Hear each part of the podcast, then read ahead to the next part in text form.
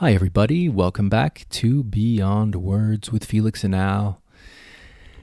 This is Al recording a little introduction from my hotel room in Lima, Peru. I'm back in Peru after spending the last three months in Europe. Uh, it's interesting to be back in Lima after being in Europe. I think, uh, you know, I've done quite a bit of traveling actually during the pandemic, so I've had the unique opportunity to to see and witness and feel how different societies and populations of people are responding to this uh, pandemic, and not strictly just you know observing. Uh, you know the different mandates and rules that are being applied. So in some places you have to wear a mask, and others not.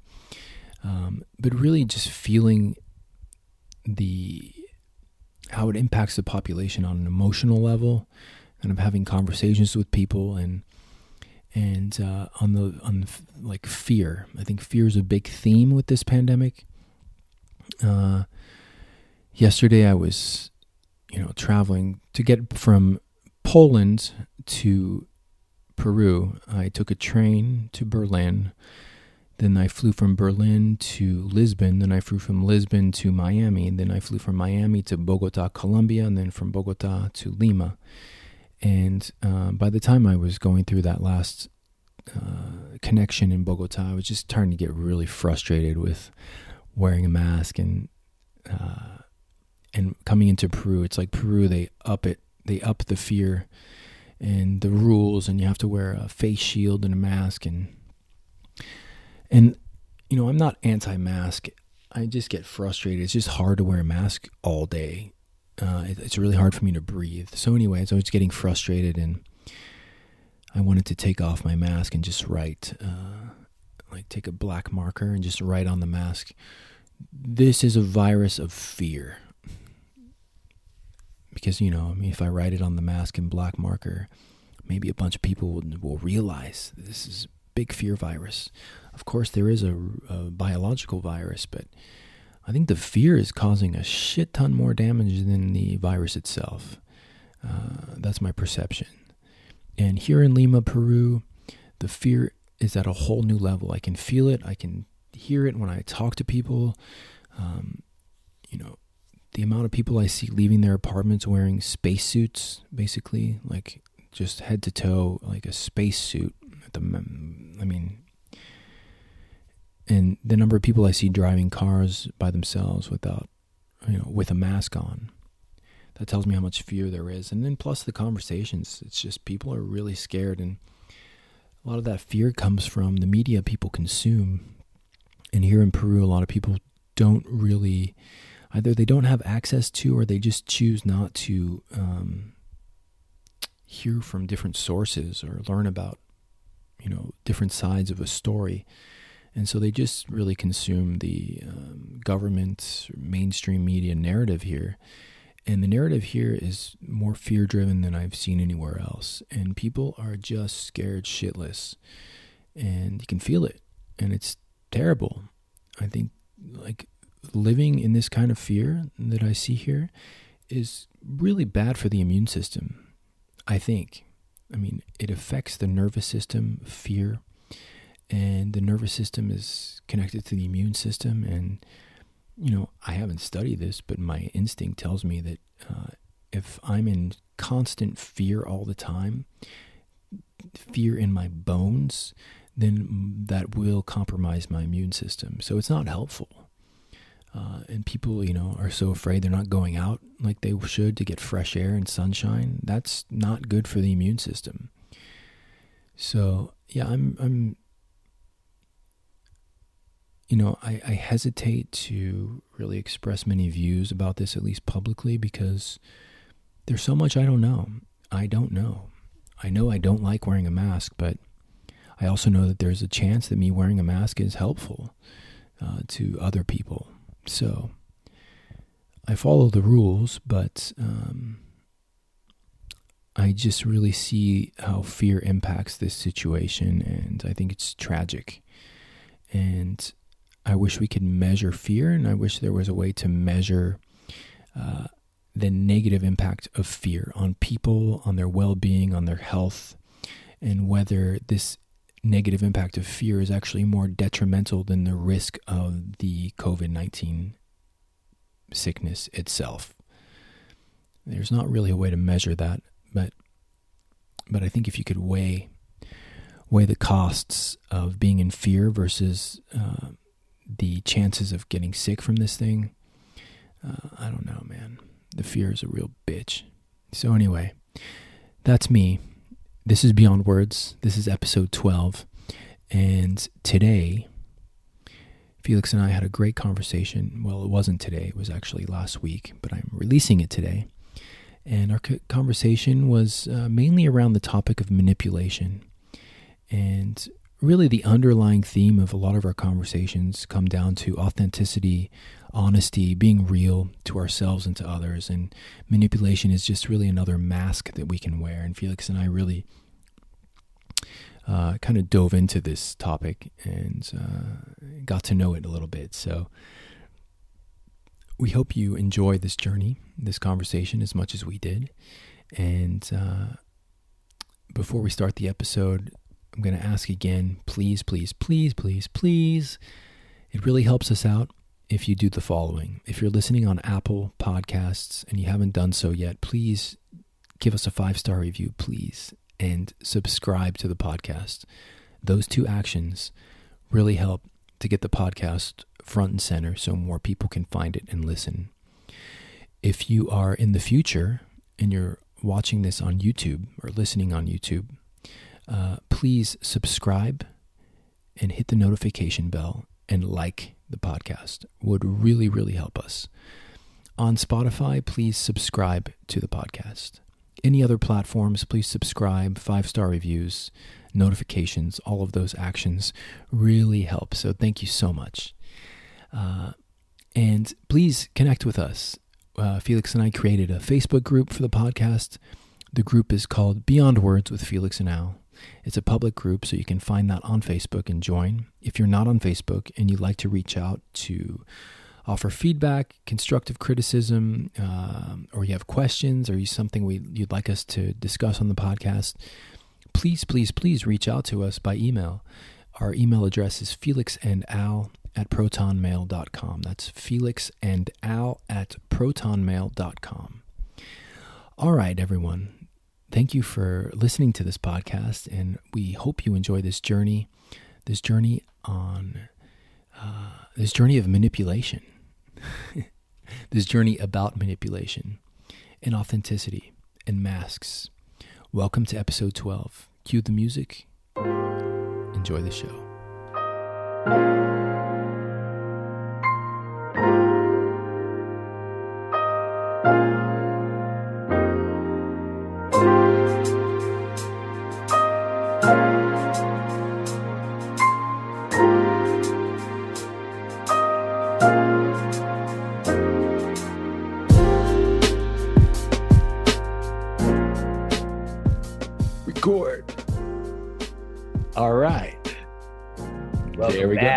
Welcome back. We have liftoff. What is this, Felix? Episode 12. 12. Wow. Yeah. We're coming up to my sports number 13. Oh, man. That'll be a super special one. We should do like a, a song and dance special, like a musical episode. For a special number 13. Great. Yeah. We'll do, or, or maybe it can be an episode of like highlights from the previous 12 episodes. Hmm. That actually like might that, like that, might work because you'll be offline for for that week, going into dieta. Yeah, man, I'm gonna be offline just for two weeks, so it'll be a nice little short uh, seclusion or yeah. isolation time. Even though this whole time of COVID has been an isolation time, so it's a bit like I should have been dieting this whole time, I guess. Well, this takes yeah. I mean, I think this is a really important practice uh, that I don't do enough of now. But just and it, even if it's not in the form of a diet, but just completely unplugging and just having time to just go inwards and reflect and disconnect from all the information, all the communication. Uh, for I mean, for two weeks, it's I think it's an amazing practice. Mm. So, but yeah, yeah I mean, honestly, I'm really excited to put my phone down. I'm so excited yeah. to like stop seeing news and social media and it's kind of been a, a cause of anxiety God, this morning was wild. I'm sitting down having my morning coffee, and I made the mistake of opening the news post presidential debate. Oh, yeah. And I was like, oh, why would I? Why would I do this to myself? So immediately I turned it off, put some like good tunes on, and just like I'm, I'm just setting it down for a while. It's nice to step away from it. Yeah. Um, yeah. Yeah, I did the same thing this morning. I couldn't help myself. Uh, but you know, I think that's really, really in, important. Um, you know, I took a, a few weeks break just from the news, and that was really useful for me. Um, but really, just disconnecting completely from all of this, uh, it just it just gives the brain and body and everything time to reset, and and then inevitably, when I like when I come out of diet, I notice how these like a lot of time on my phone or computer, how much it actually impacts me. It's a real shock to the system coming right out of diet. And, you know, it, it takes time to acclimatize again to the screens and the input. So uh, I think a lot of us, including myself, I just lose track of what it does, what the screen time does to me. And, um, how how it just like I lose track of time sometimes with it, and then I realize how much time I've spent on a, in a day on the screen. Do you ever watch? like? Can you check your screen time on your Android phone? Because on the iPhone, yeah, it has it a watcher you, on it.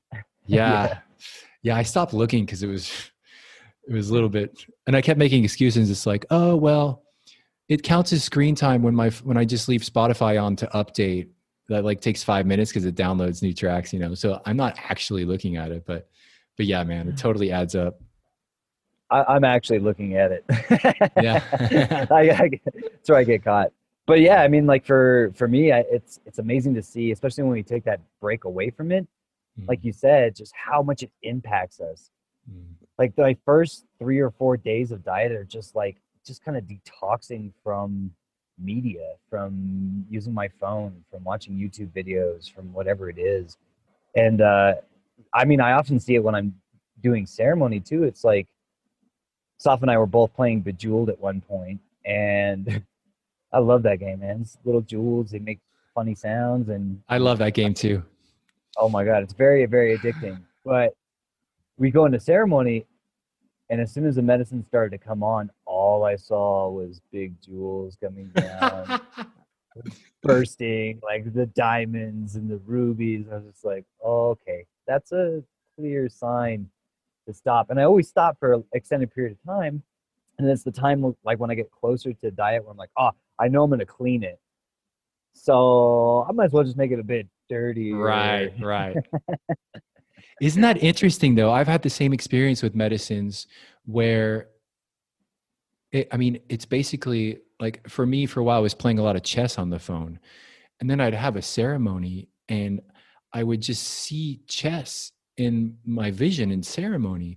And it just shows you that whatever whatever like whatever i pay attention to on the screen kind of engraves itself in my brain and it continues to play in the background and medicine like brings it to the foreground and it shows me. And, and i think that's the same reason that i've had ceremonies where i saw like eight cartoons from the 80s that i watched as a kid were like being cleaned out. I was seeing he-man and shit like um, really it's very strange man but all that stuff like stays imprinted in the brain and it's just running in the background and I, I just you know how much of an impact does that have on us? Uh, i don't know but it must. It's it's a big impact. I mean it, and it's it's easy to say it's a big impact and like know it notice it's a big impact because when we go into ceremony but it's like why do we keep picking it up you know i don't i don't know what what's in this subtle bright screen that really makes us enjoy looking at this screen. It's it's kind of it's an addiction in, in a lot of cases. And i mean for me it, yeah it's it kind of ties into what i wanted to talk about. This is actually why i wanted to talk about manipulation because it was such a profound thing last night. I usually have my just finished dinner. I'm going to go sit down have a mapacho relax and just kind of savor the food, and gap out for a minute. And as I'm getting closer to dieta, I'm thinking about all these things because I am aware that I'm going to have to clean the media I've been consuming. Hmm. So as I'm sitting there and consuming media, I'm like, God, like I'm so turned off by trying to, you know, gap out on this device, but I'm still doing it. I feel like there's something is is it an, an addiction? Is it manipulation? Is it something that's drawing me into these screens? Like, uh, there was a recent documentary. I didn't watch it, but I had, you know, Safa watch it, and she was telling me about it, um, about social media. The social dilemma. designed- Social dilemma. Yeah, that's it. yeah. Yeah. I saw it too. Did you watch it? yeah, you saw it it. blew my mind. Scared the shit out of me too. Well, so I actually didn't watch it, but listening to Safa kind of describe the con um, the concepts they were talking about is terrifying, man. I mean, Facebook is designed, the AI of Facebook is designed to continually suck you in and make you so, you know, so you keep picking up Facebook you keep opening Facebook. And man, I I get that every time I open Facebook, I'm like, oh look, there's pictures of trees. Oh, I'm gonna see more pictures of trees or oh there's nice quotes today oh i'm going to get more quotes or if i google search on my phone motorcycles which i love motorcycles i all of a sudden i'm starting to get ads and like videos of motorcyclists and like stunt riding and all this strange stuff i'm like where how does it know that i'm watching these things or that i'm attracted to these things and so within this ai i mean this ai is programmed to manipulate us into being more absorbed into its program. That sounds like the Matrix. It's, it's, it sounds terrifying. hmm I, I don't know. What are, what are your thoughts on that? And because you did actually watch the documentary, so Yeah, I think that's basically what I got out of it. I mean, and some of my friends and my wife's friends who worked in the world of social media, they watched this documentary and they were like, "Yeah, duh." Like to some people this is really obvious, but to me just the idea that with social media we are not like we're not the consumer of it, we're actually the product. And so it's designed to capture your attention to sell you to advertisers. And the the documentary was really, clever because basically they you know there there's all, all these algorithms designed to keep you hooked to whatever your media you're consuming. But they they they they personified it as a human as like a couple human beings who are just like uh, having a chat about how they're going to keep felix hooked. And they're like all right felix just signed in okay okay he's liking videos about motorcycles. All right let's feed him 30% more motorcycles. Okay okay yeah 30% that should keep him hooked. And then all right let's drop him an advertisement about uh, a plant medicine retreat. Because uh, two days ago you know he he was looking at plant medicine and okay nice nice. Okay so it's just but yeah it's basically strategies to to to keep to keep us glued and um but yeah to me I, the gist of the documentary was just realizing that we're the product in these social medias nothing else and that that that statement alone Yeah. blows my mind. That blows my mind. yeah And I think, you know, within this work, I think our task is to start untangling moments in our life where we're manipulated, when we're controlled, when we're, you know, especially manipulated, actually. Um, a lot of people's traumas, when they come to us, they're like, you know, as a child, I was manipulated quite heavily to do things I really didn't want to do. Or I was manipulated because, you know, or I felt manipulated because I was not receiving love. So I had to do things in order to show that I needed love and it's now i think that we have such a deeper knowledge basis in psychology manipulating people to pull them into products or pull them into a, an app or to pull them into whatever is is terrifying because they're using basic psychology against us they're using manipulation against us Mhm. unless you want to call an ai changing algorithms to suit your desires not manipulation. Maybe what's your take on that? Uh, that's yeah, yeah i mean I, I think it is manipulation and yeah in terms of the the aspect of it that's marketing and and getting us to buy things it's like yeah i can look at it like oh it's basically the algorithms are working for me to help show me things that i want but i think in a subtle way it's creating wants um, that don't that aren't there on their own it, it, I haven't thought about that much. I mean, what's what what I what worries me with the manipulation on social media is more related to like political stuff, and I think it's quite obvious that uh, there's basically it's I, well it's clear to me. I don't know if it's true or not, but it looks it looks true, and I I've heard it's true that there, there's a war being fought, you know, between countries right now through social media and through um, dividing people by using social media. And a lot of what I see going on in the states, I think it is a manipulation, and it is based on social media. I mean, there, there, it's it's been proven that there have been um, uh, protests uh, that were actually organized by Russian bots or Russian uh, people who are paid to set this kind of thing up, but they organized protests in the states, pretending to be some local organizer for something. So they're actually creating uh, discord and creating division.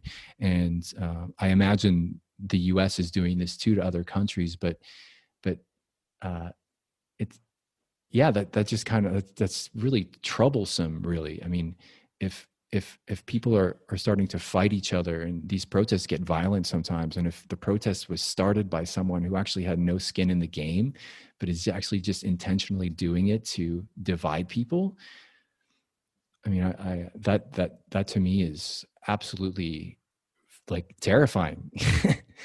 Uh, and i hope people get like wake up to this you know and um, so but social media is it's a tool for some like for us for example we want to share this podcast and uh, I, I hope that this is useful and valuable conversations that we're having for people. And i think a lot of people when they listen they tell me that yeah i've been thinking about the same things and thank you for reflecting about this. So how else do we get this stuff out there? You know it social media is useful. Um do you yeah what do you think about that? And do you think there are maybe there's space for an alternative social media that doesn't rely on on this kind of advertising manipulation. I i think social media is a tool for advertising period and manipulation. I think i think advertising in itself is a manipulation sure. Absolutely. Um in some form or another and it's not like I mean, hopefully you and I aren't out there like manipulating our listeners, like listen to more. You should really, you know, you should get in there because the next episode we're gonna like blow your minds with like some universal truth. Uh, because we're not. So just enjoy our podcast and just if you like it, you like it. Uh, but advertising in itself is a, is a tool for manipulation. And if social media is a platform for advertising, in some form, it has to utilize for bigger businesses manipulation. Well, for smaller people, go ahead. No, I'm sorry, uh, and may, maybe just I'll let you finish that thought. But I I thought maybe let's get to the let's start at zero and just let's define like what is manipulation. What does that mean to you? Manipulation or someone is manipulating someone else. Like, what does it mean? Yeah. What is manipulation? Well, without giving like a textbook answer. No, your answer, man. In yeah. my yeah, yeah. Hmm. In my experience, manipulation is it's sometimes unconscious and sometimes conscious, but it's a person or a, an action that can change the perception of another person or can push them towards making a choice or decision that may not be entirely their own. Mm. Um, yeah I, without giving an example that's what i see it as and maybe maybe you have a different definition and or i'll start. so what would be the difference between manipulation and convincing someone something versus manipulating them to something hmm. wasn't convincing kind of a byproduct of manipulation You're, the intention behind manipulation is to convince somebody of an action or a, a product Mm-hmm. Like if I were to tell you, man, this this coffee mug, man, you know, I just got this thing. It stays warm for at least eight hours. I don't know how it does it, man. If you had this coffee mug, you'd have warm coffee from breakfast time till you're eating dinner. Doesn't really matter. You know, I'm going to sell you on this because it's really important that you start drinking warm coffee. If you don't have warm coffee, you're just drinking cold coffee. You might as well have iced coffee. That's a different mug. I don't have that mug, but you really want this warm coffee. now i'm trying to convince you but within that you know if i start to say you know oh, okay al i mean i know you've you've got a coffee mug but it's not really it's not the greatest coffee mug it's like a, it's not going to stay warm Right. you know and, and i know that you've you've expected that you'd have really good things but it's okay it's okay i have the best one so i, I it, you know you should you shouldn't feel too bad Mhm. And i and i want you to start that's when i start utilizing emotions. You know, and i start utilizing maybe core wounds as an idea. I'm not going to use core wounds in this example but like using wounds as a way to start pulling you towards what i want you to have or what i want you to buy or what i want you to do. Um, So it's So it's in a it's, sense- it's it's like it's doing more because you're saying one thing like this. Here's this coffee mug. I'm selling it, but you're doing a lot more kind of behind the scene. And if I'm, you know, Joe, Joe idiot or like average Joe, you know, then and I then I'll I'll get sucked into it. And I think you actually would be a great salesman. By the way, that was that was impressive. uh, okay so what i'm hearing from you is that um like so convincing so for me convincing would be like this is a phone and it's it's uh, what's called a smartphone. It's super powerful. You can do email you can uh, check the weather you can surf the internet you can send messages. I own one. I think it's pretty awesome um, and i'm selling this one. Are you interested in buying it? So yeah. Cool. I mean, to me, that's Yeah. not that when that's not manipulation because I felt like I was being honest about it, you know, like, and if I have one for sale, this is me being honest about what I think of this versus, um, I wouldn't even know how to manipulate in this sense, but like, but like, Felix, what is one thing that's missing in your life right now? exactly I, I don't know what is i i can't think right. Right. so many things missing that's a great man that was so perfect though because that's that's how they get you because everybody feels this this existential sense of missing something in their life Mhm, and when they start utilizing that as a tool to get you to buy something mhm, to me i see that as a subtle form of manipulation because there's an awareness of the psychology of the human being mhm. so that was that man that was the best example ever hmm Yeah. So it's like non consensual. It's like basically tapping into the programming, and, and the best salesmen are like hackers. They're hacking into your psychology to get you to say yes. And they're reading all of your body language and your facial expressions and just finding their way in to convince you to buy something or um, to convince you of a certain ideology. Yeah. well even within that the idea like you just said about body language the human being likes to mirror things we're very good at mirroring things so if i'm super excited about this coffee mug and man you really got to check this coffee mug out. Mhm, i know some part of you is already starting to mirror that. Maybe mhm, not in this instance but it, it's how i can sell this to you right? A great salesman is a great manipulator.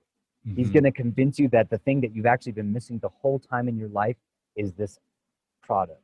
Mhm, Now, if we take a step back and actually bring that into like a everyday life standard, that goes the same thing for partners who have manipulated us.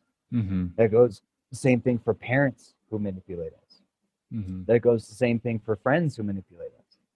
Who see that maybe we're in a weakened state and we feel vulnerable and we're open and and they start to utilize that as a tool for bringing us in a sense getting energy from us. Huh. When you really boil it down. when you really boil it down, it's it's kind of vampiric, I think, and that's just an idea. Um, but it, I, I can I can think of many friends that got me to do things I didn't really re- want to do hmm because I didn't want to lose my friends. hmm This is this is this idea of manipulation kind of stemmed from our last talk. You know, I I know we don't want to hurt people online. We don't. We're not we're not those kind of people. But what is the line between speaking our truth and hurting people? And how careful are we going to be? And like what is that manipulation? Is that unconscious manipulation? Is that a subtle Mm. social manipulation? And why do I have that fear? Why do I fear saying the wrong thing to somebody to make them not like me? Is that manipulation? Is there some form of manipulation in that? Wow. Wow. I, I think that in some way unless a person is a buddha.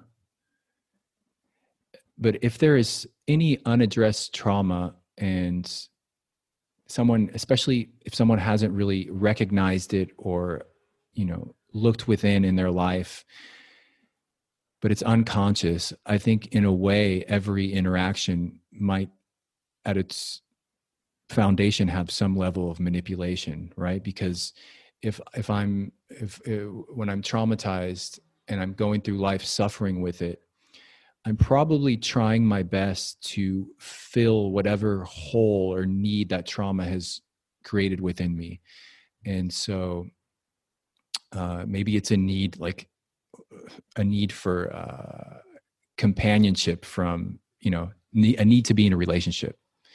I've seen a lot of relationships and I've been in them myself that are really based on both sides trying to fill a need rather than actually like a, an empowered coming together of two human beings.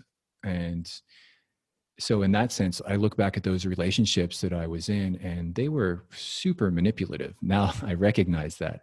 There was and how were they manipulative? Well both parties in the relationship were wearing masks. Like i was wearing a mask in order to uh, essentially convince this woman to be with me and i wasn't actually being myself and at that time i probably didn't even know who myself was in a way because I was constantly wearing a mask.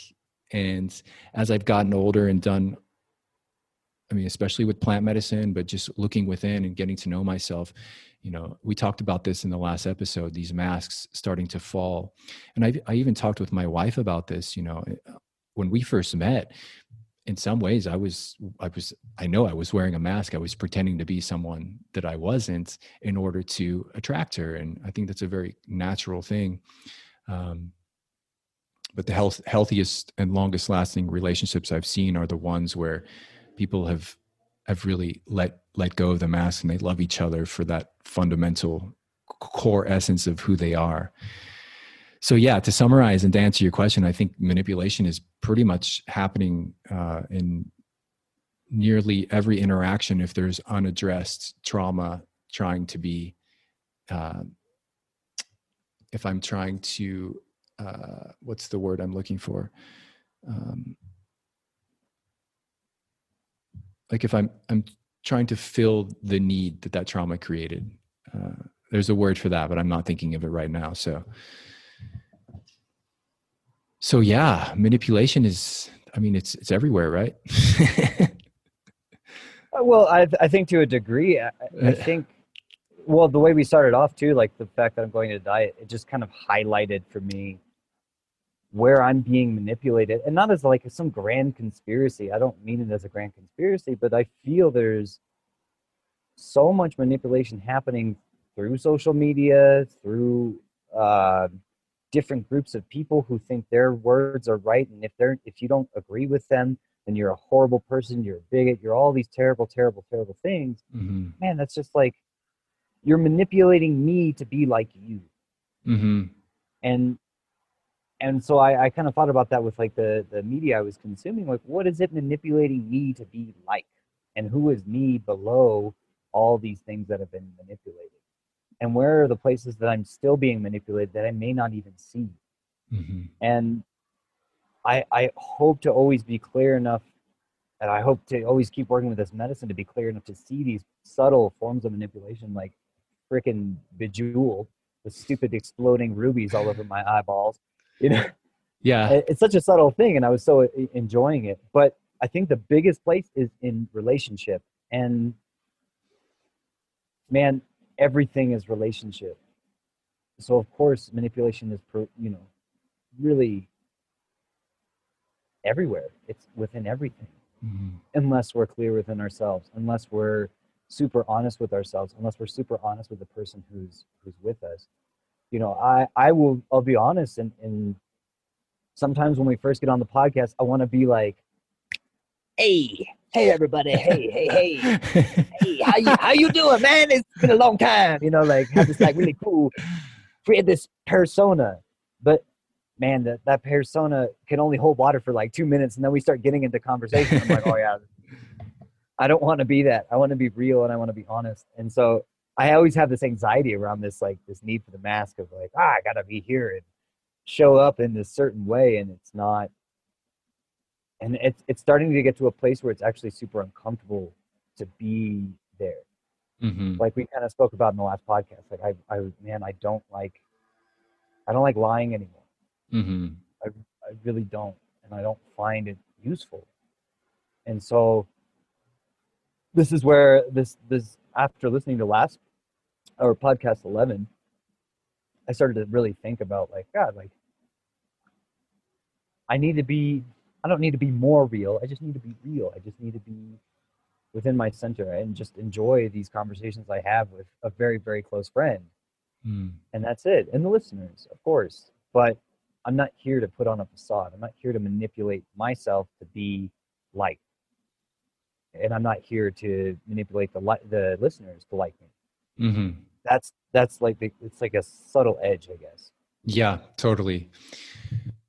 Yeah, absolutely. I and I'm not here to the same thing. I mean, and I know that I often hold back saying something I might be thinking, and it, you know, it's a tricky navigation too. It's you know, especially when speaking in like a public sphere where anybody can listen to this and listen what we have to say, and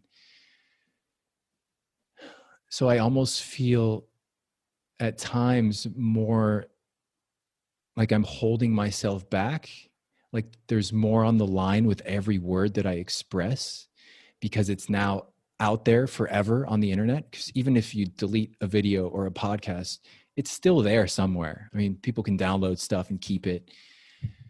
And in a time where it seems like there's no, like, people are canceling people right now from what they said 40 years ago, like, or people that are already dead. you know so it's i don't know who those people are everyone i know and my friends are all reasonable and they understand that we if we're open we have opinions that might shift and we have views that might change but there's something about the internet where i could download something that you say and i can replay that a thousand times over and over again. So it seems like that's exactly who you are. And so on this topic of manipulation it's like you know if i'm holding myself back I, and not saying everything i think yet i'm just not because i'm just not there yet with my comfort level here. And it is my intention to get there to really come to a place where i am uh, where i completely can just own whatever i feel and say in the moment and the fear of what other people are going to think people that i don't know anonymous people that fear just melts away and i can just fully just express it right here and right now. Um, i i look forward to that day. Uh, so i guess on some level right now is is like holding back or censoring myself is that a form of manipulation? Because i am not expressing my truth i guess it's like i'm manipulating myself Yeah, I mean, I, I, it's funny as you were saying that. I'm like, God, we do actually manipulate ourselves. Mm, but but you're right. It's it's it's also being aware. Like, I'm not going to come on here and just say completely heinous things. It doesn't make sense. I'm or gonna just sit here share something really sensitive to you you know or exactly. something that's happening you know or something that's happening in my relationship that's really not a public like i don't have to share that but yeah No. and I, I don't think either of us have heinous ideologies or thoughts but No, still no. i hold myself back at times um, yeah so Well, I think I think that's where we have to become more centered in in our conversations or in ourselves, um, so that we can tell when we're changing our words to make sure it matches maybe a general idea, Mm. or if we're actually just stating what we feel genuinely within this moment. Man, absolutely, things change day by day. I I mean, on that topic of what you just said, I was listening. This little clip from Jason's podcast keeps popping up, And every time I hear it, I get frustrated because I'm like, but I, I should have added and I should have put Mm. this and I should have also said within this and I looked a little tense there and I can't I can't change that. Mm. But where do I think really in reality in my life is like I, I really can't go back in the past and change something, but I can stay in the present and change my perspective within that. I don't want to get caught on this podcast of constantly being super careful that I don't express too much of myself because I want to stay behind the curtain. But also, I don't feel it's like you said a need to be like, oh, here's all the personal things that are happening in my life, and this is what's happening in my bedroom, in my relationship, in my. You should have seen the bowel movement I had three weeks ago. You know, it's, it's not. That's not important. Um, I think when we're real and honest about the actual genuine emotions that arise through the topics that we're discussing, which actually bring that brings more clarity to me. And it's again, this whole podcast for us is this discovery, this exploration of ourselves openly and vulnerably. Vulnerably? Yeah, Vulnerably. yeah. Yeah. Okay. See, I didn't even know that word. Some Um, words sound weird when you repeat them, like Yeah. vulnerably, vulnerably. Yeah, I think that's the word. Yeah. if you get what I'm saying, though, yeah, I mean, vulnerably was a good example.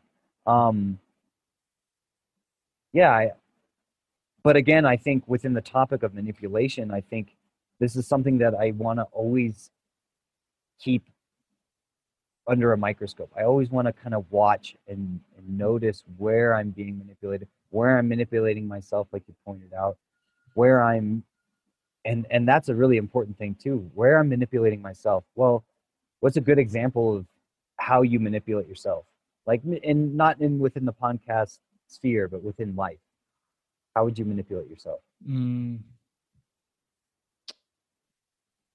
Um, by, for example, if, and this might be helpful, but um, if if I'm in a situation that I don't like, and my mind starts just being really negative, I'll manipulate myself by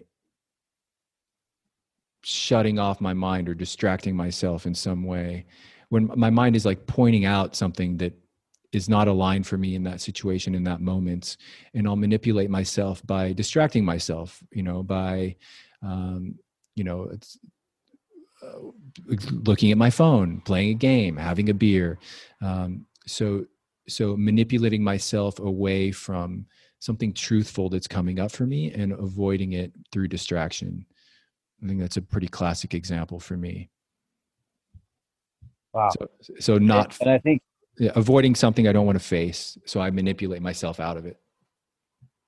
well and then you pointed out a really important second part that comes from manipulation especially self-manipulation is usually either distraction or addiction. Hmm and so what i feel through the greater societal sphere or scope is like a lot of times especially when somebody's a really good manipulator and they're constantly pushing you it puts a lot of stress on the system um, man if i really needed you to be a better friend man if you could just be a better friend and just show up for me and be around and call me every day i would man you would help me save my life Mm, wow. i'm i'm on the edge i'm on the edge no well, and- pressure. and- no pressure. i'm not i'm okay everybody it's okay yeah, I know. I'm utilizing this as an example, Sure. and and I'm I'm utilizing this. It's my life, or you give me attention. Mm, God, to put that amount of stress on you hmm to say you need to take care of me, or else I'm done, hmm or else I'm over. hmm Wow, like how I can't. I I know I can't. I can do everything I can to be a good friend. I can do everything I can to be there. Yeah. And man, that starts to build on you because then you have this idea of God. I hope this person doesn't hurt themselves. I hope they don't get into drugs. Uh, I just got to go have a beer and like chill out and not think about this. I just need to go watch some Netflix and just not think about this. hmm And it's it's intense being manipulated. And that's on a personal scale. Now imagine through the political sphere, especially in a time where things are a bit chaotic, especially when times are we feel like we're on the edge of something. I mean, COVID's really put a pressure on the economy in a huge way. Uh, a lot of incidents that have happened recently have put a huge stressor on the social structures. Mm. and now we have these two politicians going at each other, blah blah blah blah blah. How would that not influence me to feel stressed? And this is what I was talking about this morning. I sit down, have my morning coffee, which is usually my most peaceful time of the day. And the first thing is the stressor of politics mm-hmm. and what's going to happen to America and yada, yada, yada, yada, mm-hmm. yada. You know, and what did I do? I, I even told you this. I, I went and I was like, no, I'm going to go look at other videos and listen to music and ponder life. Mm-hmm. I distracted myself, like you know. So do you think that our major stressors in our lives have been manipulations that have happened to us and because of that we've gone into addiction or we've gone into habits that are not necessarily beneficial for us hmm. yes in some way though i think it's important for me at least to recognize that ultimately i'm personally responsible even if someone manipulates me. And uh, i think it's very easy to for people to slip into a including myself a victim mentality. So blaming everything and i know we're not doing this but blaming everything on manipulation and all of my suffering and all my troubles and all of my shortcomings as a human being as uh, blaming it on manipulation where whereas i think uh,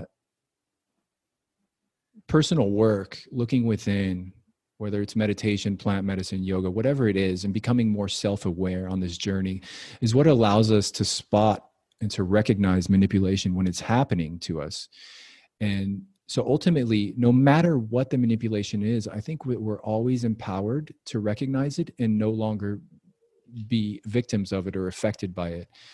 And I think simply having this conversation is like we both realize on some level that, that there is manipulation happening. And I think we at least I, I also recognize that I have choices.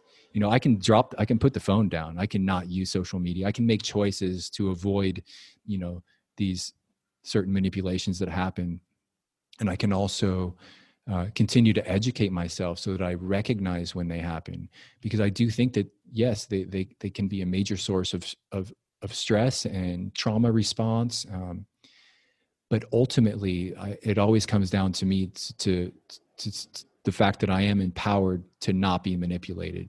I think that's that's really crucial because if I weren't, then that's a really, I mean, that means there's no God. I mean, I mean, I don't know what that means, but it's just it's a terrible prospect that I have no power. I'm just always manipulated. One, you know, there, there's another tricky manipulation that I think especially happens in politics, and it's the manipulation of saying that you know, without me, if I'm not in charge and my people aren't in the government, then you can't be happy because I'm going to give you everything you need, but you got to vote for me. If you don't vote for me, you're not going to get it. So that form of manipulation that says you need me, without me, you're nothing. That, that's the most disempowering message that I've ever heard and mm-hmm. and yet that is such a common message in politics uh, that somehow we need the government that mm. we need whatever they're going to give us. Uh, i think that's terrible because the government is just other human beings and really good politicians are manipulators like they're so manipulative it's crazy. Uh, have to you know that's why they flip-flop on all these different issues and they don't mean anything they say and they're just putting on a show half the time. A lot of them not all of them but uh, that's a tricky manipulation because um, it basically tells us the citizens that we're not empowered and we need this big government to take care of us and you know I, I strongly disagree with that as well i think we'd actually do pretty well if we without big governments so maybe that's a little hint on my political views dropping them slowly. uh oh. Uh oh. yeah, I, I agree with that statement 100%. Um, the biggest piece for me, though, is when I'm in my power, I usually, I always catch manipulation, or I mostly catch manipulation. Mm-hmm. Mm-hmm. When I'm disempowered, when I feel weak, when I feel out of my element, when I feel whatever, I, I don't see it as well and I kind of go into like this automatic response system. And you know, I think that comes maybe through old traumatic events, and it's not. This is not a very common thing as of now. Hopefully I'm doing more and more work to be able to clear this and make this so it's every moment I can be as empowered as I can try and be. But those moments where I do lose that sense of power, that lose that sense of self, I do fall into those places of looking outwards or you know, what does the guru say? Or what does the, the teacher say? Or, um, mm. And that's happened a lot with me, like, it, especially being so out of my element within the Shipibo community. Oftentimes I'm going over to Sui and being like, uh, what should I do? And he kind of gives me like the look of like, what are you talking about? what do you mean? What do you, what should you do? You should do your, go, go smoke your pipe, go over there, go and even that for me is like, oh, he told he told me to do something. Ah, I gotta go. Mm. So yeah, I, I, it is my responsibility to make sure I am not being manipulated, and I will do everything I can within my power to to catch those moments when I do fall. But I think when those moments when we are weak, I, I think that's when we have to be extra vigilant. Mm-hmm. It's like uh, it's like for us in jujitsu, it's like when we're extra tired man, that's when the the techniques actually start to come forward. It's like, okay, I all I know is I just don't want this arm here. All I know is mm. I don't want his leg wrapping around my neck, whatever. It's like, okay, in that moment I have this training here. So it's like, how can we train ourselves to be stronger in our weak moments? And like what what maybe for us, you and I, or for the listeners or for anybody, like what would you be your examples of how we can stay strong in our weak moments so we don't fall into that victimhood mm. of being manipulated or yeah hmm. that's a really good question actually what what would do you do you have some examples for you like your practice or what what do you do in those weak moments uh well initially I used to just beat myself up pretty bad in that moment while I'm there in that situation, just like, come on, like I know face kind of turning red, like mm. fake smile. Mm. Um, going back to one of our podcasts where I talked about like learning to hack the mind, I know that in those situations, I may start to go into unconscious reactions to certain things, certain stimuli that are making me feel disempowered or whatever. So I try to create, and I'm not perfect at this. I'm this. I have no right method. This is just what I've done. Is I have little tricks, mental tricks for myself to catch myself before I fall down too far. Mm-hmm. So I think of, okay, I'm in this situation and I'm starting to fall into this habit and I'm of letting this person have power over me because I feel not power over me, but I feel disempowered. So I'm allowing, I'm changing my behavior to match my disempowered. Mm. So instead, I I just shine a mirror on myself and I say, okay, where am I disempowered? And, I, am always, I'm always a bit tough on myself because I like to be tough on myself. But where, where am I being disempowered? Is this person pushing me against a wall? Are they looking to fight me? Mm-hmm. Are they telling me I'm stupid outwardly? No, no, no. Okay, check, check, check. Okay. Why am I succumbing and allowing myself to be manipulated into? Uh, here's an example uh, a lady comes up to me and, and she's begging me to buy her Tela and she's just she just really needs me to buy this Tela and and I feel terrible. I feel awful. A Tela, like for those who don't know, is uh, embroidered uh, like artwork, basically. and I feel awful, and I feel like, oh, I gotta, I gotta help this person. It's my responsibility to help this person because she's not gonna be able to sell this, so I, I have to help her. Hmm. Okay, so now I'm I'm actually in my disempowered moment because I feel bad for this person. I'm putting myself on a, a pedestal, like I'm gonna be the savior by giving her whatever 50 soles, 100 soles, whatever her Tela costs, and that's gonna help her. No, that's that's not. And I'm and I'm actually coming to this woman from a place of disempowerment because I feel either, oh, I feel so bad for you, so here's what you here, I'll give you whatever you ask for. Mm. Or I'm going to save you. Here you go. And they're both, they're the, both these polar opposites. Mm. And most times, like the hardest thing for me to actually do is just say no. And so when I know I'm in a situation where I'm being pushed to do something I really don't feel like, even if I don't want to, even if it's the most uncomfortable thing, the first thing I say is no. Mm. And and I doesn't I, I don't have to have an idea formed around it, an explanation, anything. All I say is no. Mm-hmm. And that's my cue. That's my first cue of stopping myself from falling too far. No. Mm-hmm. It's wow. And Mhm. yeah, I don't I and maybe you have a different method or maybe there's a you know if you have some other ideas around Well, that. that's an interesting example because, um, like, you know, I'm in Europe now, I'm back in Berlin, and one thing you see a lot here are people asking for money on the street, you know, and so it, it's a little different than someone trying to sell, you know, a tela, but that's a that's a really interesting one because I, you know, I witness in myself and others when this happens, uh, there is, in some cases, people just ignore the beggar completely because they're uncomfortable and they're afraid to just say no. So if they're ignoring them, what they're saying is, no, but I'm, I don't want to say no because I'll feel bad. That's the way I interpret it. Or they'll give them money. Um, and I caught myself yesterday and actually it felt good. Like sometimes I give them money, sometimes I don't. It really just depends. I generally actually don't so much, but I do on occasion if I feel like it. I don't know. But uh, this guy came up to me and a younger guy, and he's like, "Hey, can I have some money? Some, can I have one euro?" And I was like, "No, man." okay, yeah, you'll be right back.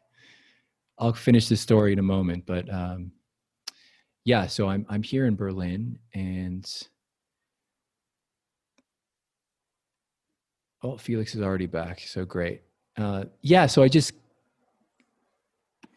with that with that with that guy asking for change, I just looked him in the eye. I've never done this before, and I was just like, no, like you did, you know. And it, but it came from a really uh, like I didn't even think about it. It was just like a response in the moment, and it felt really grounded. And the guy looked me in the eye. He's like, okay, and he moved on. Like there was no like, oh, like no space for either of us to feel like bad about the situation because I was really clear and um, centered and grounded. It wasn't aggressive. It wasn't fearful. It was just like, no, like that's it. No questions asked. And uh, if I'm a baker, if I'm asking for money on the street, I would far more appreciate that response than being ignored. And maybe the ignore response also comes from people who are just so like it happened you know i've seen restaurants where a person will have to interact with a beggar like 10 times in the course of their meal and maybe it just gets so tiresome that you just ignore them but but the the part of me that when i feel connected to my humanity i think it's important to acknowledge if someone asks me something or asks me for something to acknowledge them as a human being and just say yes or no. And more often than not, in those situations, for me, it's just no. Um, so I forget what the question was, but um, yeah, basically, oh yeah. So the question is just like, how do we, like, do I have any practices? Like you said, you know, for you, it's just like saying no and being really clear right away. Um, for me, it's uh, so sometimes I notice when people are selling me things and they're manipulative or any manipulation, I just try to slow it down. So for me, it's just like take a breath and ask. I'm like, please just slow down for a moment. Uh, so trying to slow things down. I think a lot of manipulation it can happen really quickly, especially when it's in an interaction with someone. Um, so ask him to slow down. Uh, yeah, you know, to be honest, I don't really have a, a practice uh, or something specific other than I'm just always trying to live uh, sincerely and genuinely and to call it out when I see someone not behaving in that way. So I think just honestly calling it out like th- that's bullshit. No. or it doesn't have to be in those words but if someone's just really obviously trying to manipulate me into something then and i know it um, I think it's really important just to be uncensored within those situations and be really clear with the boundaries. Like you said, I think a simple no is all it takes. But um, you know, obviously there are different situations that are more complex and maybe require more than just a simple no. You know, but um, hmm. yeah, yeah, and I, I, man, I, I think within that simple no, it's like, it's so often that we're saying no here, mm-hmm. and we're not saying it here, in, in a lot of situations. Like I find myself, I do that a lot where it's like, I'm saying no, no, no, no, no in my mind, but I haven't vocalized anything. And mm-hmm. for me, that that external no is just the cue of like no, like no, no, no, mm. I'm good. You know, like, and that kind of snaps me out of the reverie of being so stuck in my head of like no, no, no. I'm gonna humor this, and I'm gonna okay, okay, fine, fine, fine. So what's the part of you that like is hesitant to express it? Is it mm. so you're thinking no, no, no, but you don't until you interrupt that pattern. But before you interrupt it, like what is it that keeps you know keeps you from from just saying no? I think it's like the for me the internal struggle of morals, which mm. sounds strange. Uh, of like I should be a good person, you know, I should have compassion. I should take this you know i should get over my own arrogance or ignorance or pride or whatever it is and just here take everything you know have you know take the things from me that that you think you need or i don't i don't know i, I feel it's guilt actually mm. at the core uh-huh. i feel guilty for not for what i don't i'm not sure i think guilt is the only word i can really put on it mm. uh, yeah i feel guilty because it looks you know Peruvians are really good at making you feel bad, so you buy their product. Mm-hmm. And and it's not like a, not as a bad thing. They're just they're really good salespeople. They can really convince you like, "Ay papi, por favor, por favor." Tap into the emotion. Mm-hmm. Yeah, it's like, oh, you know, here these these are the best potatoes I've ever had. Come on, you got to try them. You're gonna love them. Come on, papi. And I find myself getting emotional with them, like, oh God, yeah, those must mm. be the best. Mm. But oh, and you know, I don't need potatoes at all, but I'm gonna buy them. Why? I feel guilty. Like, mm. and it's not it's not going past the the place of being like having no compassion whatsoever. I think it's being in your power is also having compassion as well. Mm-hmm.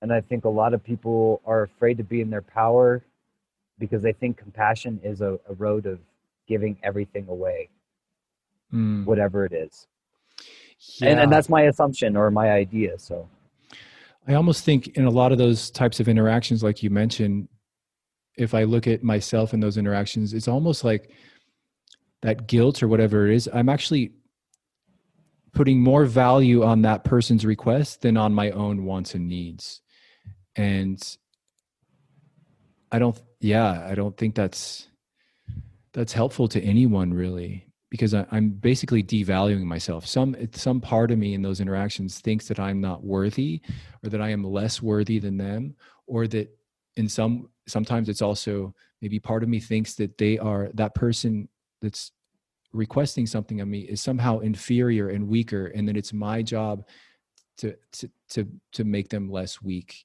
That somehow uh, they're weaker than me, and. No way to be honest that's a, yeah because yeah, that's exactly it at the basis of it i think that's where that guilt comes from is like mm.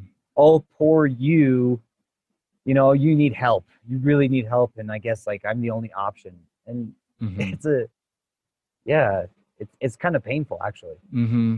yeah and it's also like you need help and and i can give it to you even though i really don't want to buy this right now and it but i'm just going to do it because your need for help is more important than my not wanting potatoes right now.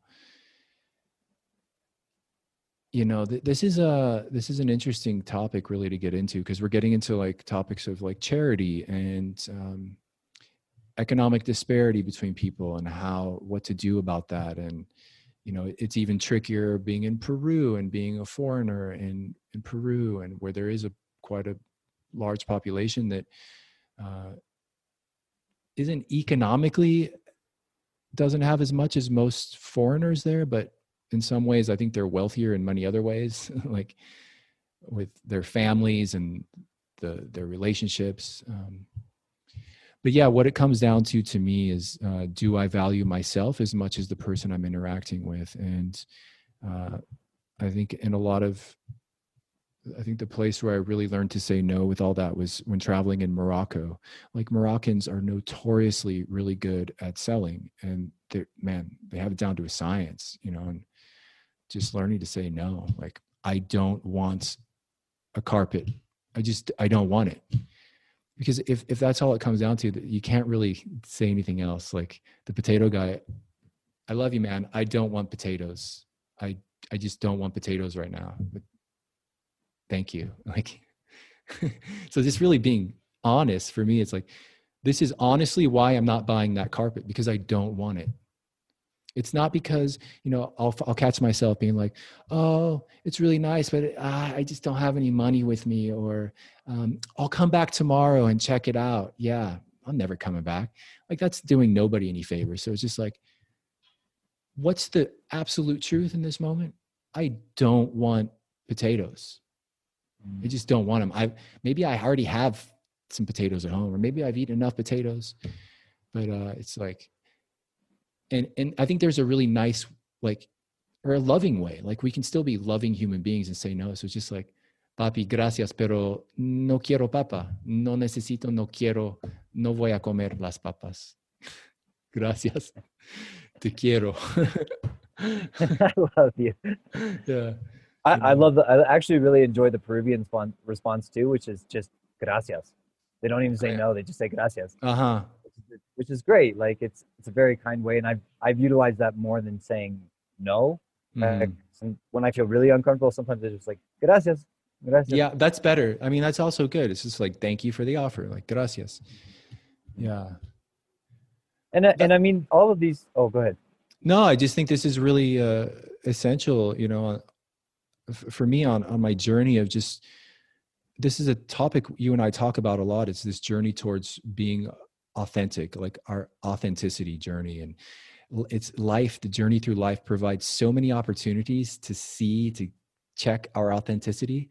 And I think what you're bringing up, like people selling things, uh, and, or people begging for money, like it's really, it really, it's a chance to really check our authenticity. Like, can i be authentic in this moment you know uh, when it's somebody asking me for something and uh, for me it's also about letting go of ideas of right or wrong with that like it's somehow wrong to not give money to someone begging for money on the street uh, i think what's what would be if there's anything wrong it's being cold to them and ignoring them and not acknowledging that that's a human being like that we are connected in spirit uh, or lying or lying. Like said before, yeah. Which how many times has someone asked me for change and I'm like, uh, I'm sorry, I don't have any change. Like that's that's a little lie, but it it's the it's the one that every that's what everybody says to him. So instead, it's like, no, I'm sorry, or no, I can't say I'm sorry either because that's also inauthentic. Because I'm not. If I were sorry, I'm then I would sorry. then I would give him money. Yeah. So it's just like no, I, yeah. Oof. Yeah. Great. This is amazing. Yeah. And, and and I mean for for everyone who's listening, like these are very small examples and personal small examples. I can think of many other instances which with much larger consequences and and harsher thing yeah, harsher consequences for myself personally or putting me in places where I didn't I really wanted to say no and either got hurt or you know ended up in a two year relationship kind of not a two year mm-hmm. relationship i don't mean that um i've been down I, that mean road like a i've yeah I, I didn't want to go down there too far but uh but it's that it's that kind of thing that in that small example like checking our authenticity even just with somebody who's asking us for money or somebody who's asking us to buy potatoes or to buy something we don't want to buy and we're feeling guilty it's like that's the perfect moment to start building the strength to say no to bigger things mm-hmm. to say no to whatever if you really don't feel like doing it you probably shouldn't do it yeah and your body i mean the body i think is there's a book i think it's gabor mate when the body says no I haven't read Yeah. the book, but I suspect, you know, it's really about your body answers a lot of things for you before you have to say anything. And there are situations where I can just feel that it's a no, but historically I'll, I will have gone against that feeling to please somebody or to, you know, so people like me. Uh, but the body knows the answer. And I, think there's a skill in developing just body awareness. And if you just, like, I wonder where my life would have gone in so many instances if I just listened to that. When the body contracts, you know, the breathing shortens and the body contracts and gets tense, like that's that's no. The body's saying no. so Yeah. And, and I don't want to like have this kind of negative outlook on life. I think no is probably the most important word, especially nowadays that we need to start utilizing again. mm, When when there's so many pressures to be so many other things, when there's so many pressures to have so many certain views and to like certain people, to not like certain people, uh, I think it's super important. On the other hand, I also think saying yes to life is important, but it has to be with uh, a body yes. It Mm. has to be with, like, I, I want to be more and more careful when I say yes. I want to make sure I really mean yes. mm, Because there's so many times where I've been like, somebody's like, hey, man, we should go out and go, uh, you know, go to this football game and then we'll pregame in the car and we'll, we'll drive up there. And I'm like, yeah, let's do that. And I'm like, actually, wait, I don't really want to drive drunk in a car. mm, You know, I, I don't want to drive, drink and drive. I don't have open liquor in the car. I'm not trying to go to jail. Uh, but I guess I'm gonna do it because I don't want to like seem like a weirdo or an outcast or like, you know, Hmm. I've done that. I've done those things. mhm. Um, I've said yes so much faster than saying no. Yeah. I think it's also important to distinguish like there are times where something's good for me, but at the last minute my mind will say no because of fear. And it's a different kind of no, you know? So like maybe it's like right before it's time to record for the podcast and you get nervous and then, you know, that part of the mind's like, no, maybe no, we we should just do it later, you know. No, no. Uh so it's it's also learning to distinguish like it's it's really you know watching the mind like a hawk you know and what and listening to the body watching the mind and really distinguishing what's what we truly want and need in our life Wow, well said. Yeah. so Whew. I gotta process all this, man. This is felt like a ceremony. but I, I think it's a really amazing um, or just an important discussion this manipulation idea and like what do you think of manipulators those who are willingly and knowingly manipulating others or another person to get what they want out of them I mean, that person typically is traumatized or has had trauma in their life where they felt powerless, where they felt they actually had to, especially from a very young age, had to do something extreme to get a reaction, to get Mm. attention, to get love to get to get love, uh, to get their desired object of pleasure, whether it's a cookie or a video game or whatever. I think those people often become the very, very prominent manipulators. But I also think people who have been subtle, subtly manipulated, that have had parents who are narcissistic or sociopathic, uh, that often become the worst kind of manipulators because they try to use subtle means to get people to do what they desire. hmm And so, of course, it's just trauma that's traumatizing other trauma that's passing on this kind of torch of how to approach life to get what you want. And yeah, it's it's super dangerous. I mean, I, I think of an example I read about um, people who have been abused. So oftentimes, people who have been abused often become the abuser later on in life. something like 90 i think it's like 99% of people who are convicted of sexual abuse were sexually abused it's it's it's Yeah. almost all of them Yeah. yeah so they they pass on this demon so to speak again to the person that they abuse Mhm. i think the same thing is with manipulation and i think because it's such a powerful tool to get i mean it can move nations it can move the world it can do anything if you have the right tools of manipulation and you know just where to hit people where they're the most afraid mm-hmm. or where they're the most insecure that's the best way to move a whole nation mm-hmm. I, we can you know if we think about um, a lot of these wars uh, let's, let's say the vietnam war for example we had to make sure that we were really afraid of these people or let's say the cuban missile crisis sorry cuban missile crisis the cold war this whole situation was based on fear. These whole wars, these pretenses to destroy each other, was just with the idea of man, they could kill us. Oh my God, man! When we roll in jujitsu, if you get me in a uh, mataleon, you have me in a rear naked choke, you can kill me. Does that mean I'm going to freak out and then go to war against you and try and kill you?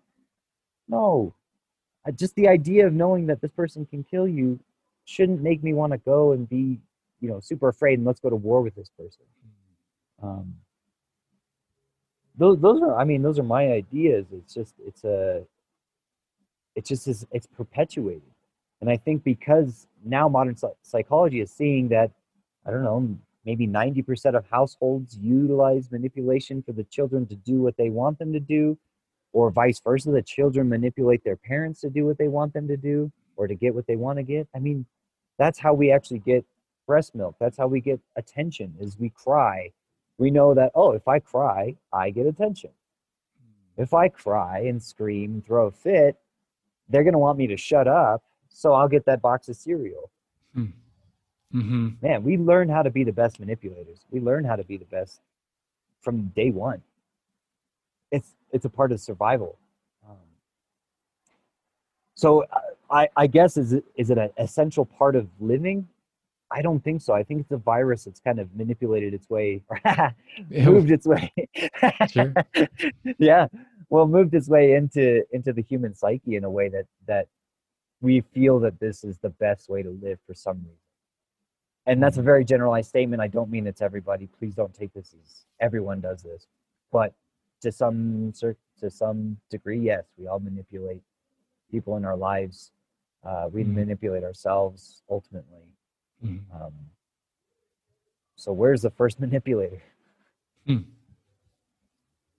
Well, I think it's important what you touched on at first is just, especially when talking about like individuals manipulating me, and just recognizing that it it probably comes from trauma or a lifetime of being manipulated themselves and it's maybe it's even cultural for them. And uh, to me that's important to recognize because it recognizing that it comes from suffering essentially uh, allows me to say no with compassion you know like instead of just like a angry violent reaction which i don't think helps anybody including myself but uh, just always recognizing that even that the perpetrator was a victim of something at some point. And so that that makes my no even more i think powerful for me because it's like a compa- it's like no like it it's not coming from hate.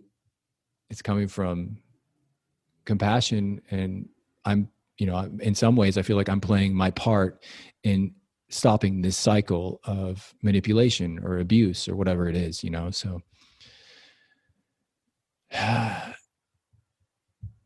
Yeah.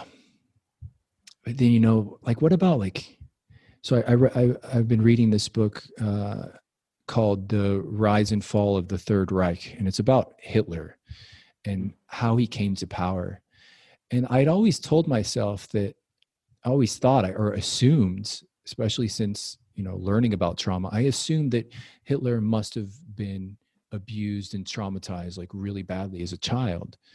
Um, but this book doesn't and maybe there's something that this book doesn't mention but it doesn't talk about that at all. Like he had a difficult relationship with his father um, and they moved around a lot but nothing like out of the ordinary nothing that you would say oh that's what led to him becoming the biggest mass murderer in history so yeah, it just led me to to also question my assumption that, that everything is like trauma, at least trauma from this lifetime. Like, you know, and this is a different topic, but like, I just I wonder, like, can people be born evil or born as sociopaths and that it actually didn't come from any influence in this current lifetime Man, that's a oh, it's a big one right I thought about it. Yeah, it's a big one. I thought about that. I, I don't know. Um, I think I think we're born with a clean slate each time. I think that that doesn't mean that influences from prior lifetimes from can't start bleeding through as we grow older. Mhm. I I've met some children in my life where I'm like, there's something evil in there. uh, you know that it's. I think it can follow you through time, and I think it's your karma to, or somebody's done something supremely evil to you, so you have to experience what it's like to be that person or that evil, Mhm. or like in a previous life yeah, yeah so I think of like Hitler, for example. I thought about this, like, okay, well, what was Hitler's karma? Did the whole, you know, was it all the Jews that beat Hitler up as a kid and stoned him and killed him? because there was none of that yeah him? apparently that didn't happen yeah Well, I mean, like in, in a prior lifetime. oh right right right What was his karma coming in that he did this? Because karma is, is all about scales. It has to be balanced. And I don't mean this in, in a non compassionate way. There's some reason that that had to happen to that right group of people. And the people who are enlightened enough to see that are like the Tibetans. Like the Tibetans knew at some point they would lose Tibet, that, you know, it would come into the fall of the reign of China. And they would, it's, I mean, even now it's still happening. It's, Mhm. you know, it's at a place where they have to take down their prayer flags and Mhm. can't practice their religion. Uh, a lot of the lamas said, no, we knew this was going to happen. This is our karma. Mm. So if they're saying this is our karma, that means that they're paying back something they have done, that race or that group of people has done in a prior existence. right So if a person is coming in inherently evil, it could have been that somebody was inherently evil to them and they hated that person so much, they hated this person, this idea of evil so much they had to come into that incarnation evil. and experience it for themselves yeah yeah so like when when i bring reincarnation into this thought process it reincarnation like will explain everything like like that you know? Because otherwise the only explanation for something like hitler is just like he's just randomly evil you know? Which i think is what a lot of people believe especially people who are you know atheist or just don't believe in reincarnation but reincarnation makes that scenario much more feasible and understanding like oh yeah of course you know karma that because it seemed like from the day he was born like there was just something like according to how this book is written you know just something like off about him you know and um interesting. Yeah I, it's funny i hadn't even like thought about the reincarnation view of things and that totally that makes it like make sense. Because well, if, if yeah go ahead oh, go ahead. no no please I was going to say, if any of the listeners are really interested in reincarnation or this idea of reincarnation, uh, I don't recommend directly diving into like uh, Hindu texts or, or Tibetan texts. I actually recommend diving into a guy by the name of Edgar Cayce. Mm, Edgar Cayce was called the Sleeping Prophet. He did over 2,000 readings, past life readings for people, and over 2,000 of them were correct. Or sorry, over 1,999 were correct. The only two, sorry, 98 were correct. The only two that were incorrect were he accidentally read for a twin once, and he accidentally read for a person who was not in the room. So he couldn't actually get a clear reading on them. So there's a whole foundation that that was created around Edgar Cayce. It's called ARE, um, and you can find it online, are.com. But it's the research for uh, extra psychic phenomenon and and in- incarnation. And so Edgar Cayce, he would give people these readings of their past lives, and he would say, "Okay, this current relationship you have with your sister, well, your sister was your mother in your past life, and she was like she was really brutal to you. She treated you terribly, and by the end of her life, she felt horrible about it, and she wanted to change everything. So she came in to be your best friend in this next life. And so she's going to do anything for you at any. And it shows true Wow. throughout this person's life, like the, how this Mhm. person behaves towards them. Mm. Uh, other examples is where he would do a past life reading for somebody and they would go back and do research and find the grave of this person and see all the things that this person liked and enjoyed and be like wow that's why i like red bicycles with white baskets on them Mm. as a kid in this past life i only wanted that Mm. so it's really it's really just a kind of fascinating tangent but i i absolutely love edgar cayce's work Huh. I'll, I'll have to check that out myself. Like the, I read one book about it, about reincarnation. It was called uh, Many Lives, Many Masters. I don't know if you read that one. oh yeah that Yeah, was at the for- temple Yeah, and I forget the author, but uh, if I recall correctly, it was also uh, stories of like children who recall their past lives and they're able to like research it and like everything that the child is saying because children are often the ones that have a really clear memory of a past life and they can express it so clearly down to the finest details. And uh, it often happens in india these situations because in india if a child starts talking about past life people actually listen. They're not just like oh you're just in some fantasy world. They like really pay attention because i think some of them do because they believe this is true. And yeah and then they research all these facts and and it'll prove itself to be true so that's amazing. a yeah that is amazing man wow so I, I think and, and there's some there's a a book that I an audiobook I have by Edgar Cayce or um, about Edgar Cayce. And within this book, there's something that Edgar Ca- Cayce says over and over again. He says, if you can think of this living world that we're in, he's like, it's a computer system, not like the Matrix, but just it's Hmm. it's so intelligent and calculated.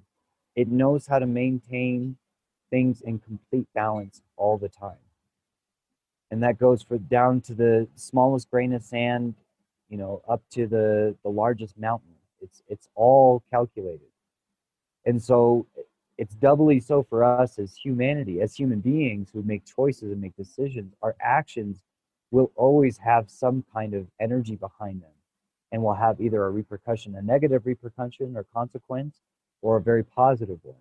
Mm. and so it, it kind of helps us like oh it, it makes sense. Like i know that if i punch somebody in the face i'm probably nine times out of ten going to get punched back unless that person's really good. And if not that person chooses not to punch me i could get punched by somebody else. And it probably will happen. And i and i've had experiences like this where i'm like you know i'll, I'll tell my dog no no don't do that and then I find myself doing like digging in the same spot that I just told her not to dig or something silly like that. And I'm Mm. like, wait, I just I just did what I told her not to do. And I had a lot of energy behind that. So within this within this living system, of course our actions always have consequences. Mm.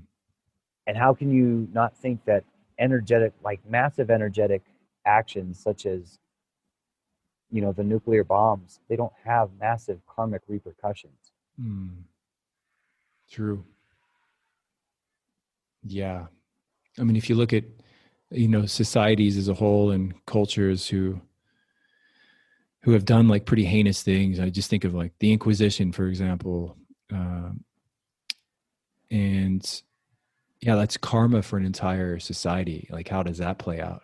And also, what, where did that come from? So, those people were the result of some other karma previously. And yeah the whole karma thing especially when i'm in medicine spaces and i'm really connected with a plant that allows me that helps me to see these things clearly it's just so obvious. It makes complete sense.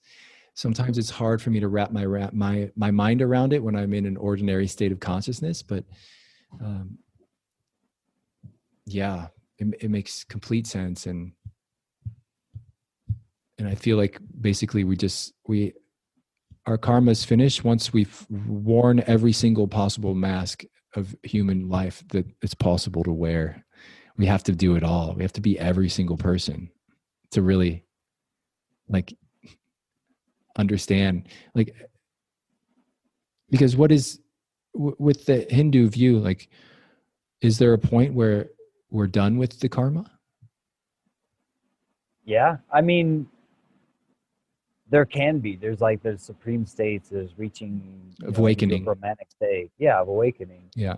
Uh, of one of my favorite teachers through that tradition is uh, Swami Shivananda, Mhm. and Shivananda set up a whole amazing school about yoga. And definitely check out Shivananda. I won't go down that rabbit hole too much, but um, he has a really beautiful little talk on YouTube that I'll I'll send to you, Al, and we can put it on the Okay. on the page. But he says, uh, "Karma, karma, my karma. Why does everyone complain about your karma?" He's like, "Just do your work. Be a good person. You can change your karma now. You can. Ch- destiny is in your hands, Mhm. literally." He's like, "Change it now. You are not. You're not a, a prisoner of your karma." Mm. and I and I always like to like I like the idea of karma. I like knowing that there are greater consequences or greater you know there are rewards for past goodnesses and past Mhm. kindnesses and, and there's you know punishment for past uh, uh, what would you call it uh, Sins or like sins yeah, yeah or maybe sins. harm or hurting or violence. or- absolutely yeah. there there are consequences for it but I don't want to be a victim of fate like Neo.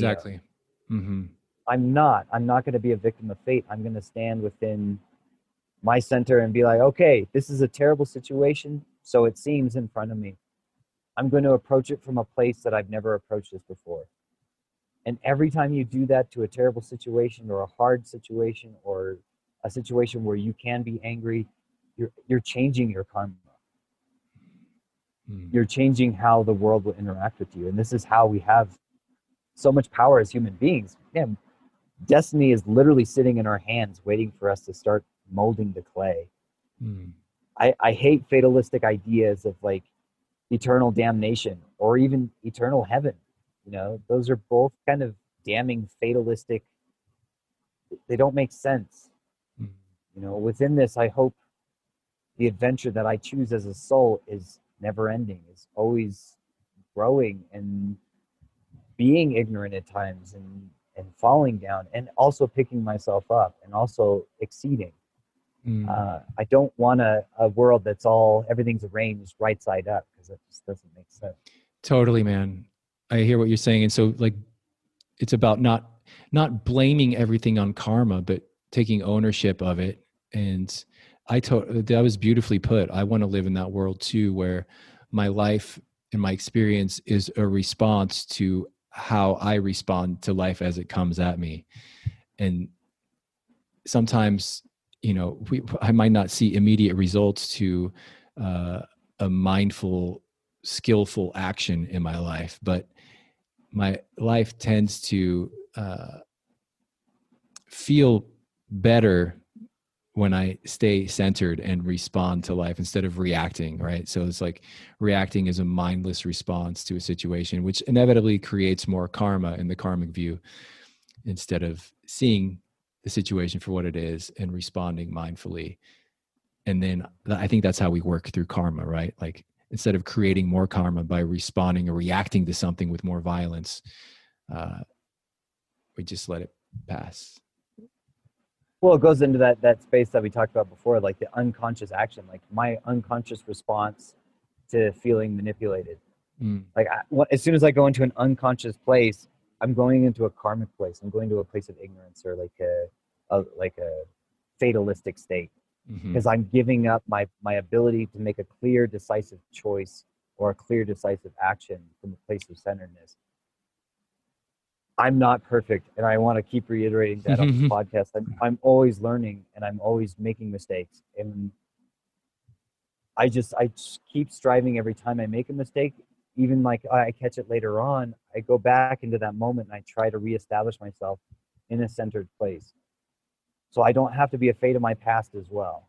I'm not going to let my past be like oh yeah that's going to determine you know how i behave in the future or i'm going to let this beat me up forever. No i'm actually going to genuinely admit to that. I made that mistake and i'm going to consciously be there again and change that situation. Mm, I, this centered being centered in the self is not this super supreme ide- idea or enlightenment or some state of floating six inches off the ground. Being centered in yourself is just trying to be as clear as you can in every situation so that you can catch yourself when you fall into these places of victimhood or empowerment. And yeah, it's let's keep shaping our reality in our favor. Amen. Dude, I think that's a perfect place to to wrap this one up. Um, that's really beautifully put. So thank you, man. And uh, I, I'll, I propose for the listener, um, if I, I think sometimes it's nice to leave with a question, like if anyone wants to inquire within, and this this what we were talking about earlier, and you brought this up, is the question of like, how do I manipulate myself?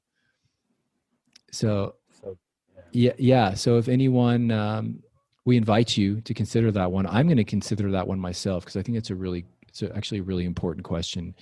And uh, if you want to share your answer, what you've come up with, feel free to email us. Um, I'll share the email address in the intro, and yeah, just send it our way, and you can we can read it anonymously. But if you'd like to share this, I just find that sometimes sharing our experiences like helps others to connect with their own truth in a way and also realize that we're really going through the same things so we're we're partners on this journey absolutely. So Yeah, yeah, beautiful. so feel feel free to email us how do i manipulate myself? And uh, on the next episode we'll share share what we've heard. So cool man. Well there's a chance the next episode will be together in peru. I don't know. Still figuring it out. If i can get on the Fingers flight. crossed. fingers crossed. Yeah. so we'll see. I'll, I'll be somewhere.